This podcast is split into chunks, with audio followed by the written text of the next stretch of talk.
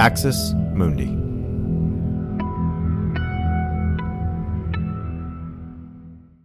You're listening to an irreverent podcast. Visit irreverent.fm for more content from our amazing lineup of creators.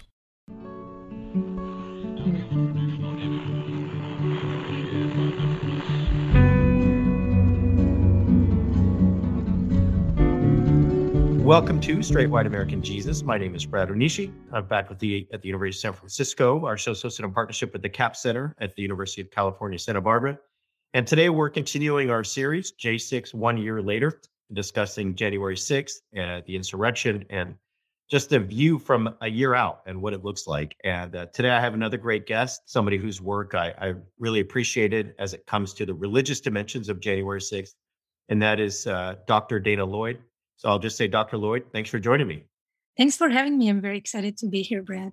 So Dana is Dr. Lloyd is an assistant professor of global interdisciplinary studies at Villanova, holds a PhD from Syracuse, has degrees from Tel Aviv University Law School, and uh, is also about to publish a, a, book called Arguing for This Land, Rethinking Indigenous Sacred Sites. And so today we're here to talk about the, the article that uh, Professor Lloyd just published at the Uncivil Religion exhibit, which uh, was done in partnership between the University of Alabama and the Smithsonian Institute. And the article is Q is is titled QAnon Shaman and Native American Religious Freedom. And I wanted to just, it's a really, really insightful piece and really one that I, I hope everyone goes and checks out.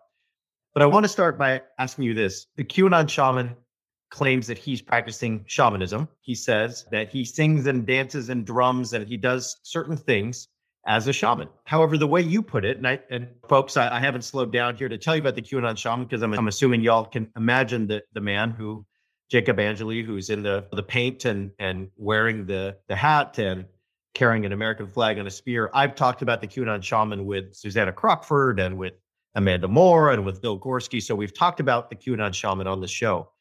But in your words, Dana, he is doing something that has been done for a long time in American history, and that is playing Indian. And that includes cultural appropriation of Native American practices and symbols.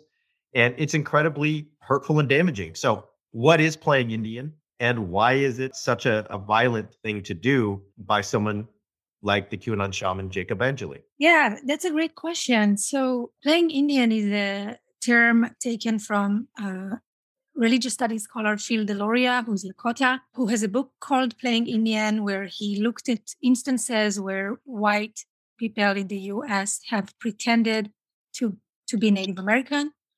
From the Boston Tea Party to contemporary things such as non Indigenous academics pretending to be Indian, urban outfitters selling t shirts with a Navajo quote unquote inspired print, to Sephora selling starters witch kits, to I guess white hippies learning how to do a sweat lodge and smudging and things like that. Right? We see it everywhere. We see it with sports teams and mascots and things like that. We've all encountered that.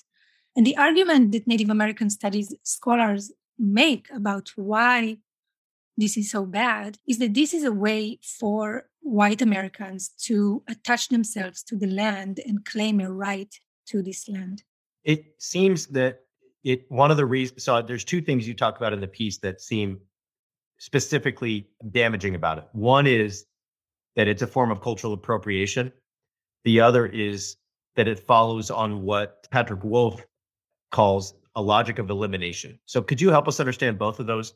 How is what Jacob Angeli is doing a form of cultural appropriation? I think people hear that word or that phrase a lot these days. They don't know exactly what it is or what it means. So, how is that going on here? And then, what is this logic of elimination at play when someone is quote unquote playing Indian? Right. Yeah. So, that's a great question. And I think that the two things are actually tightly related, right? They're not really two different things. Cultural appropriation is one way in which this, what Patrick Wolfe, Australian historian, calls logic of elimination. Sorry, so uh, cultural appropriation is one, one way in which this logic plays out, right? So cultural appropriation, again, is what we call cultural appropriation is when people like, again, fashion designers or just the men on the street, right? Uses Native American culture or any other culture, right? as if it's their own without giving credit, without paying.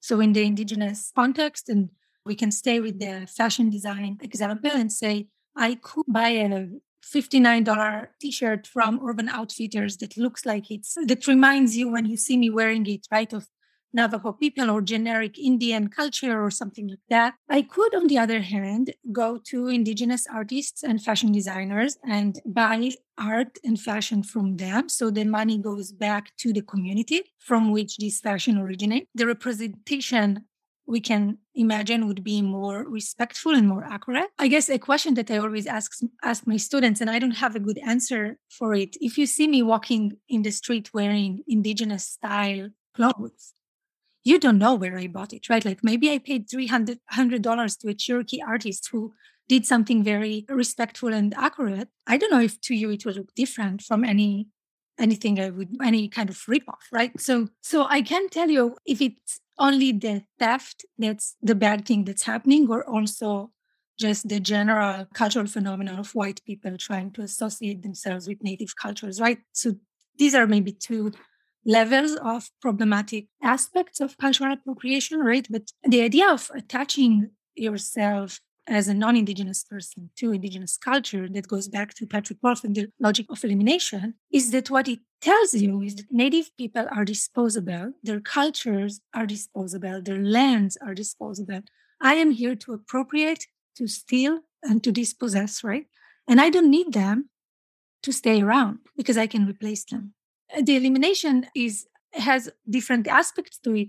There is the genocide, right, and the killing, there is the removal and things like the Trail of Tears, but there's also the things that seem perhaps benign or much less harmful, but because, like cultural appropriation, right?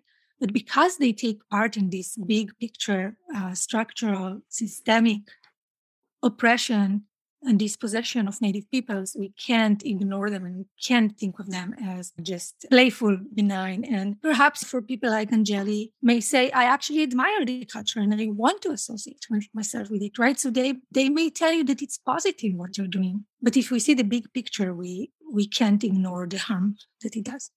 Thanks for listening to this free preview of our SWAJ episode.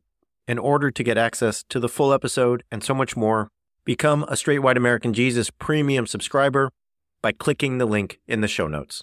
It'll take you like two clicks, I promise. In addition to getting access to this episode, you'll have access to the entire SWAJ archive, over 550 episodes. You'll also get an extra episode every month, ad free listening, Discord access, and so much more. All that for less than six bucks a month. And it helps us keep our flag up and continue to safeguard democracy from religious nationalism, extremism, and rising authoritarianism. Check it out. It's not hard, I promise.